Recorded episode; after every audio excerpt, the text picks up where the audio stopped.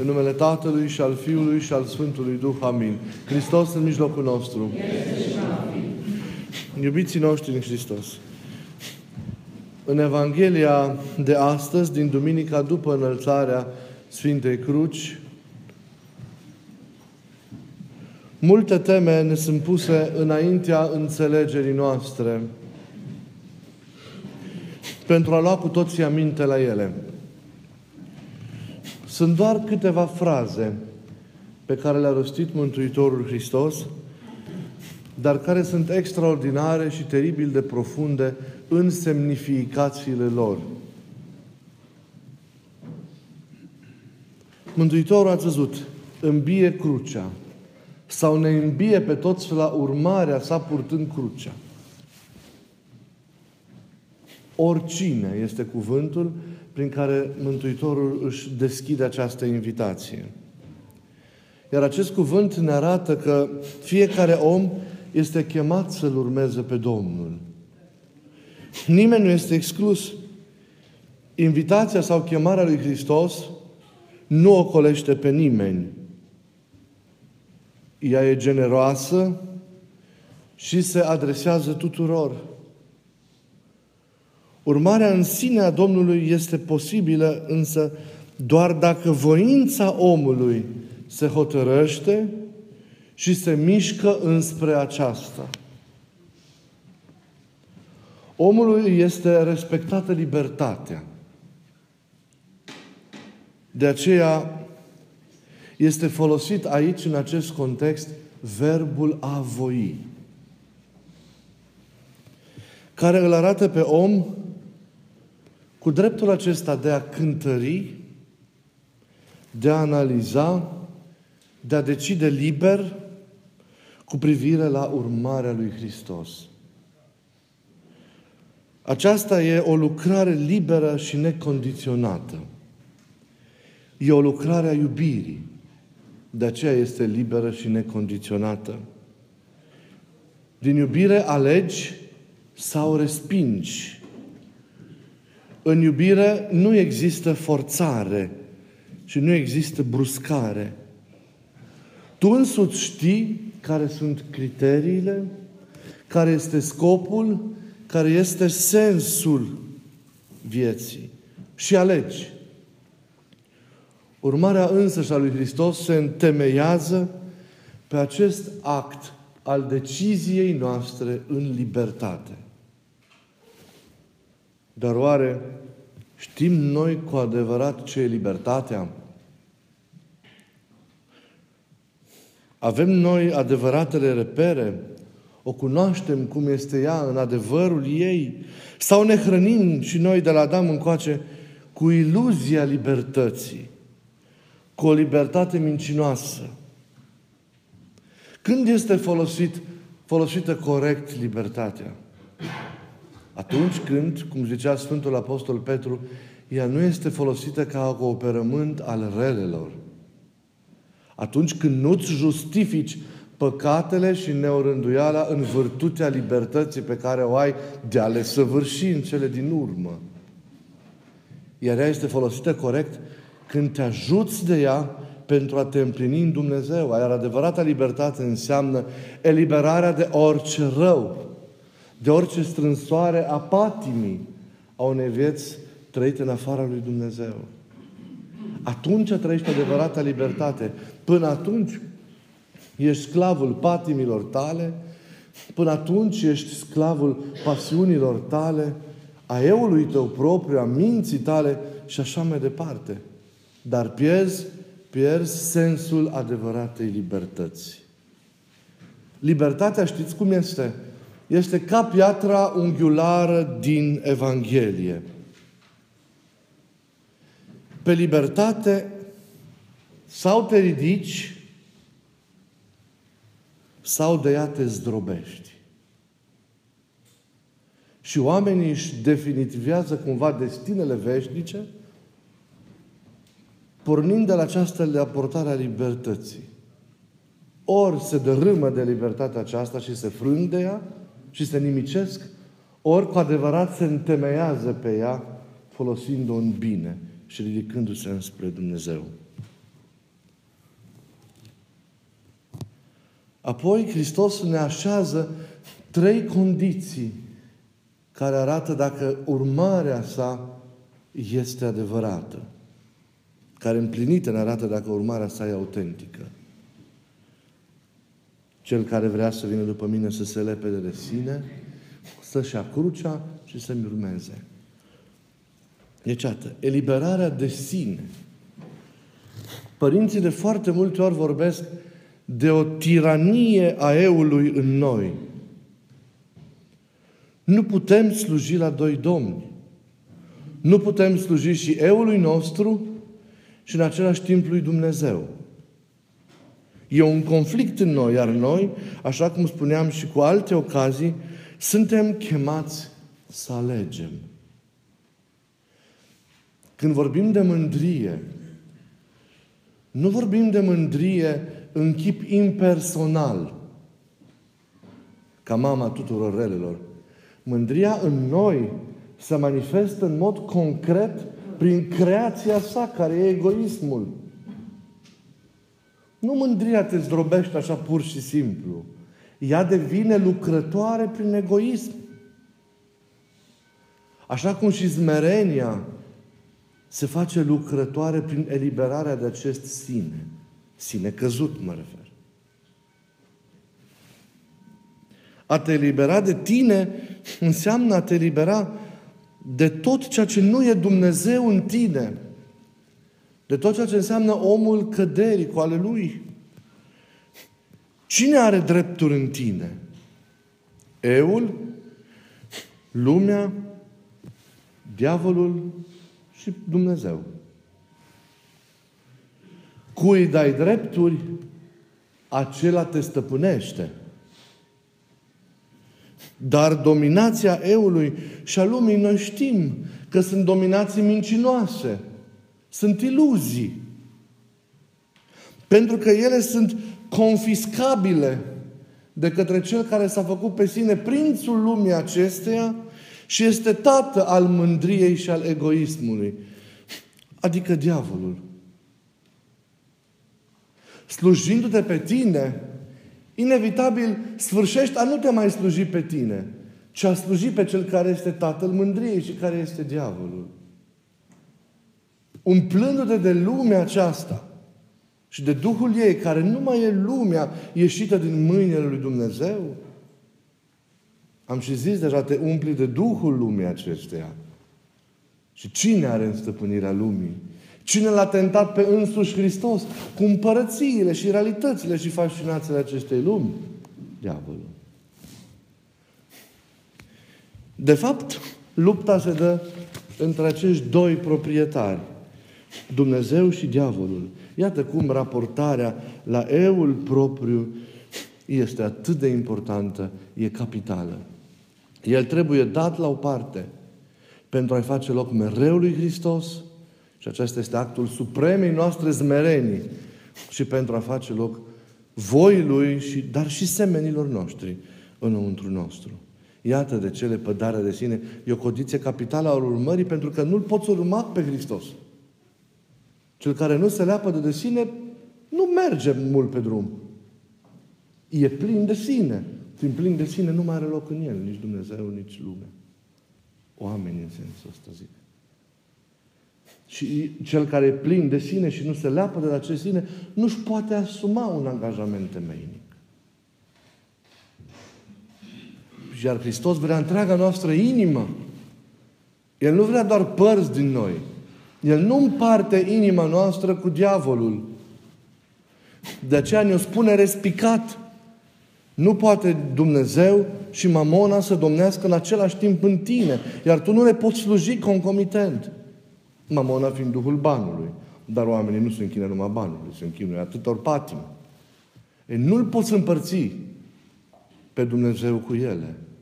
Nu poate că o parte din tine să slujească Dumnezeu și o altă parte să slujească celorlalți.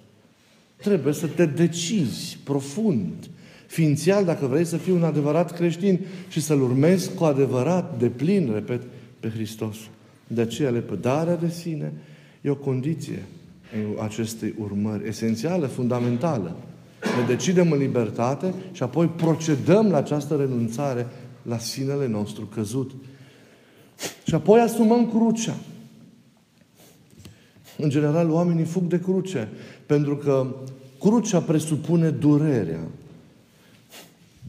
Omul nu a fost creat să sufere durere. Omul nu a fost creat de Dumnezeu pentru durere. Durerea a apărut în urma alegerii greșite a lui Adam, a noastre. Și se naște, pe de-o parte, din îmbolnăvirea firii noastre, chiar fizice, și aici vorbim de rolul, de, de, de prezența suferințelor, bolilor, a morții și așa mai departe, și apoi vorbim de, de, de durerea pe care o presupune ruperea aceasta, ruperea aceasta de omul căzut. De cele ale omului căzut, renunțarea la cugetul căzut, la faptele omului căzut, la felul de a fi al omului căzut. Vedeți, restaurarea noastră în bine prin asceză e o lucrare dureroasă. Nu e o lucrare ușoară. Ne era mult mai ușor dacă nu cădeam. Dar căzând, refacerea noastră în bine presupune o durere pe care o sumăm și o învățăm să o ducem cu Hristos până când, cum zice Apostolul Pavel, Hristos va lua din nou chip de plin în noi. Și la aceasta, iată, se adaugă durerea, nu? Durerea renunțării la tot ceea ce pot constitui fascinații pentru mulți oameni. Renunțarea și apoi asumarea suferințelor, a greutăților, a încercărilor, a bolilor, a durerilor de genul acesta, care vin pentru că firea noastră este îmbolnăvită, rănită și afectată de moarte. Pentru că murim. Și și acest prag e unul dureros. De aceea a purta crucea nu e ușor, pentru că presupune, vedeți, asumarea tuturor acestor dureri. Omul căzut are o dialectică inversă, preferă plăcerea și respinge durerea. Dar omul restaurat în Hristos respinge plăcerea și alege durerea. Și face din această durere a sa o scară către cer.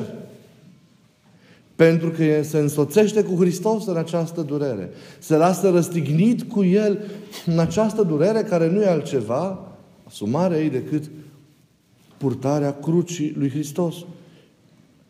Deci a purta crucea înseamnă a asuma această durere în felurite forme, a înțele, o înțelege duhovnicește și a face, și a face din ea cale către viață, cale de sfințire, cale către înviere. Și repet, nu suntem singuri. Când purtăm crucile noastre în fiecare zi, că vorbim de crucea propriilor nevoințe către desăvârșire, Că vorbim de crucea suferințelor, a durerilor, a greutăților vieții noastre, a căii pe care am ales să mergem. Că vorbim de asumarea crucelor, crucii aproapelui, care este esențială. Iar această, mare, această asumare e un aspect esențial al purtării crucii. Nu doar crucea mea, ci și crucea aproapelui trebuie să devină crucea mea. Iată, fără această asumare, nu putem să ajungem la viață. Ei, toate presupun însă o călătorie împreună cu Hristos, căci Domnul spune într-un astfel, ca într-un astfel de mod, într-un astfel de chip, noi să îi urmăm Lui. Ce înseamnă a urma Lui? Înseamnă, renunțând la noi înșine, la eul căzut, purtând crucile acestea, cu deplină încredințare în prezența și lucrarea Lui și în rostul și în binele pe care El prin ele lucrează în viața noastră, a merge cu curaj după El. Și asta înseamnă a călca mereu pe urmele pașilor Lui. Aceasta înseamnă al urma. Înseamnă a trăi în voia Lui. Înseamnă cu determinare de plină, pentru că deja ai ales, înseamnă a nu te îndepărta de voința Lui pentru tine. Înseamnă a trăi în conformitate cu gândul pe care El îl are din veșnicie pentru tine. Înseamnă a nu merge niciodată acolo unde El nu a mers. Înseamnă a nu călca niciodată acolo unde El nu a călcat. a nu vorbi ceea ce El niciodată nu ar vorbi, a nu gândi ceea ce El niciodată nu ar gândi, a nu decide ceea ce El niciodată nu ar decide, a nu face, a nu lucra ceea ce El niciodată nu ar lucra sau nu ar face. A-L urma pe Isus înseamnă strădania noastră continuă, iubiții mei, de a fi ca El. Strădania de a ne ridica de la chip, de la stadiul de a fi purtători a echipului său, la acela de a fi asemenea lui, de a ajunge la asemănarea cu el. Al urma înseamnă osteneala duhovnicească a altoirii noastre în el, lupta ca el, cum ziceam, să prindă tot mai adânc, tot mai mult chip în noi. Există trei ipostaze, pentru că urmarea aceasta e ca un drum spre împărăție. Există, zic părinții, în tâlcuirile lor, trei ipostaze al acestei călătorii cu Hristos. Al urma din spate, în sensul acestor ziceri pe care vi le-am pus la sufleta din iaul, înseamnă a fi însoțit de El în același timp, nu? Și de El susținut mereu, de El inspirat mereu, de El întărit mereu, mai cu seamă în momentele de nopți întunecate și de greutate a încercării, înseamnă apoi a fi purtat de El pe acest drum, pentru că de foarte multe ori nu noi ne ducem pe noi, nu noi ne purtăm singuri pe noi pe această cale către împărăție, ci suntem purtați de El, ca unii care avem viața ascunsă în viața Lui ca unii care îi aparținem, care avem existența altoită. Noi suntem lădiți în butucul care este Hristos. Noi suntem ascunși în El câtă vreme trăim cu adevărat. Și El este Cel care susține în viața în noi, El este Cel care ne poartă, care ne întărește pe acest drum. Dar apoi, dulcele Iisus este și ținta acestui mers, acestei călătorii. Este și ținta alergării noastre. Cu El călătorim, urmându-L din spate, avându-L alături, lăsându-ne purtați de El, dar și la El privind, care stă gata în poarta împărăției pentru a ne primi. El este de aceea ținta dorurilor noastre, a căutărilor noastre. Și spre aceasta, spre această așezare de plină în El, noi alergăm. După ea tânjim. După ea ni se mistuie sufletul de multe ori în deșertul și golul lumii în care trăim. După El însetăm, după această hrănire de plină de săvârșite cu El, flămânzim. De aceea, la El mereu trebuie să privim ca Cel care este înainte de aceea ne îndeamnă Pavel să avem privirea minții ne, ne, neîncetat, ațintit asupra Lui, la El care este și în fața noastră și ne cheamă și ne atrage și ne, ne, ne, ne, irez, într-un mod irezistibil la sine. Există riscul ca pe această cale, coborând privirea de la Isus, să fii atras de alte peisaje și să te rătăcești pierzând direcția. De aceea, în această călătorie, în această urmare, se merge cu curaj, având privirea țintită asupra lui Isus și având armele duhovnicești la tine. Evanghelia de astăzi mai ne pune apoi înaintea ochilor noștri sufletești valoarea sufletului. Zice Mântuitorul, ce folosește omului dacă câștigă lumea întreagă și își pierde sufletul? Sau ce ar putea să dea omul în schimb pentru sufletul său? Trăim într-o lume materialistă, excesiv. Într-o lume care se secularizează parcă tot mai mult. Care pune accent de multe ori exclusiv doar pe, doar pe materialitate. Doar pe aspectul acesta fizic imediat al existenței în detrimentul părții spirituale sau naturii duhovnicești a lumii și a vieții și a noastre personale. Uitați-vă cât accent punem pe toate acestea în detrimentul bunăoare a sufletului.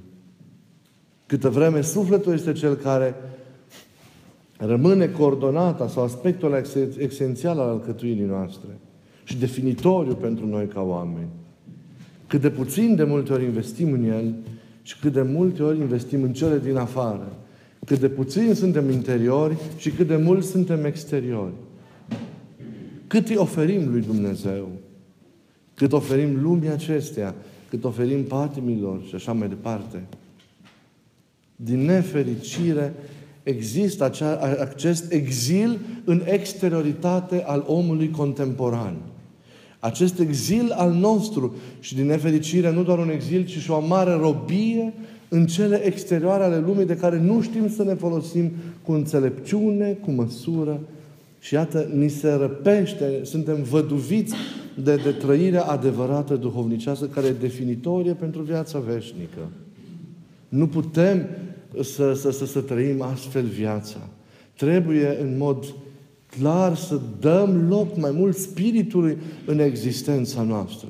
Vom încerca să vorbim la școala de duminică despre ce înseamnă viață trupească și viață duhovnicească, pentru ca să știm, să facem clar distinția și să, să știm în, în ce ne așezăm, să știm în ce ne veșnicim. E atât de important să nu ne lăsăm prinși în, în, în lucrarea aceasta de îndepărtare de adevărata noastră natură, care este cea duhovnicească, de adevărata noastră legătură, care este legătura, legătura cu Dumnezeu. Apoi Mântuitorul mai vorbește în Evanghelia de astăzi despre, din nefericire, rușinea care apare să ne bântuie câteodată cu privire la mărturisirea Lui în fața lumii. În fața unei lumi care se leapădă de El, în fața unei lumi descreștinate, adesea ne este rușine să-L mărturisim. Adesea ne este rușine să-L arătăm. Adesea ne este rușine să vorbim despre El. Adesea ne este rușine să-L apărăm atunci când este cazul. Adesea ne este rușine cu viața duhovnicească, considerând-o perimată și așa mai departe, cu siguranță, auziți. Adesea ne este rușine cu identitatea noastră de creștini și postulăm în, în, în, în, în detrimentul adevăratelor valori false valori. Numai ca să fim în modă, în ton, cu, cu, cu, cu Duhul lumii în care, în care trăim. Aceasta nu e o mărturisire, e o contramărturie. Și este un lucru grav această stare de a fi pentru noi care suntem ucenicii lui Hristos. Care suntem chemați de El și de la care El are așteptări. Să nu ne rușinăm cu ceea ce e cu adevărat important pentru noi. El și Evanghelia sa. El merită totul. Toată lumea întreagă nu mai contează dacă tu, printr-o astfel de viețuire, îți pierzi sufletul. De ce ai trăit? De ce ai mai intrat în această lume? Ca să ce? Să trăiești căderea. Să repeți continuu în viața ta căderea lui Adam și să mori ca Adam fără ca să ai înviere? Pentru asta ai venit în lume. Ăsta e sensul, ăsta e rostul. Să-L rugăm pe Dumnezeu să ne trimită Duhul Său ca să limpezească mintea noastră. Pentru că Adam a căzut, noi zicem, din înșelarea diavolului. Dar ce s-a produs în el? Datorită întunecării minții lui. Duhul Sfânt să fi, să-L chemăm, pe Duhul Sfânt să-L chemăm ca să limpezească mintea să arunge întunericul neștiinței, a neînțelegerii, a uitării, vărul acesta primejdios de pe ea, ca să înțelegem mereu limpede care e sensul, care e calea, care e scopul, care e modalitatea în care ne raportăm la lume și felul frumos în care trebuie să trăim viața noastră. Pentru că altfel, între atâtea alte glasuri care ne cheamă, între atâtea alte sirene care ne strigă și ne revendică, în atâtea alte false scopuri și false lumini care ne atrag, riscăm să ne pierdem. Riscăm să ne pierdem. Și dacă l-am pierdut pe El, am pierdut totul. Să știți. Dar dacă l-am câștigat pe El, le câștigăm apoi și pe celelalte lumii și iată că am câștigat, am câștigat totul. Să nu fie așa. Finalul însă al Evangheliei e unul care ne dă atâta mângâiere pentru că chiar dacă l-am simțit pe Iisus adresându-ni se nouă prin toate aceste cuvinte, parcă într-un mod mai evident ni se adresează nouă prin aceste cuvinte cu care se încheie textul evanghelic de astăzi. Vă spun vouă acum că sunt unii dintre cei care stau aici care nu vor gusta moartea până nu vor vedea împărăția lui Dumnezeu. Și acest lucru trebuie interpretat la modul cât se poate de concret. Dintre voi care sunteți aici, în această sinaxă liturgică, sunt unii care nu vor vedea moartea până nu vor vedea împărăția lui Dumnezeu venind cu putere. Și nu e vorba de moartea fizică, sau poate chiar e vorba și de moartea lor fizică, dar e vorba de descoperirea pe care Dumnezeu o face în inima lor. De revelația pe care Dumnezeu despre sine, despre împărăția neînserate sale iubiri, o face. Sunt unii care nu vor gusta moartea pentru că deja s-au mutat în această viață. Sunt unii dintre voi care deja trăiesc în împărăție. De aceea ei nu, ei nu vor putea fi niciodată răpiți morții. Pentru că deja ei au în ei viața adevărată, viața stătătoare, viața care nu cade niciodată, ci care e viața dumnezeiască. Pentru că ei deja sunt în pridvorul împărăției. Sunt unii dintre voi care chiar dacă azi ar veni moartea, ei nu ar fi înghițiți sau răpiți de această moarte. Pentru că ei deja sunt cu adevărat, prin tot ce au întreprins până acum în împărăție. Eu vreau să cred că cu toții se va împlini acest cuvânt. Vreau să cred că acest unii se referă la noi toți. Și că nici unul dintre noi nu va gusta moartea până nu va vedea împărăția lui Dumnezeu venind cu putere în ființa Lui, în viața Lui, până când focul acestei împărății nu-L va transforma de plin, până când focul acestei împărății nu-L va arăta vrednic de contemplarea nesfârșită a slavei lui Dumnezeu. Eu vreau să cred că toții, încă din această viață, suntem deja mutați în cer, deși mai avem încă de parcurs, poate mai mult sau mai puțin, Dumnezeu știe cât, drumul acestei călătorii spre împărăție. De aceea, să trăim pe pământ ca în cer. Să viețuim aici, ne uităm niciodată ai cui suntem, cui aparținem, de care împărăție ținem și după ce lege trăim. Și atunci, cu adevărat, suntem un câștig pentru lume, suntem o lumină, suntem cu adevărat sare, dăm sens, gust lumii în care trăim și o ajutăm cu adevărat ca și să-L descopere pe Dumnezeu și să se răpească din această vale și să se câștige pentru cer. Amin.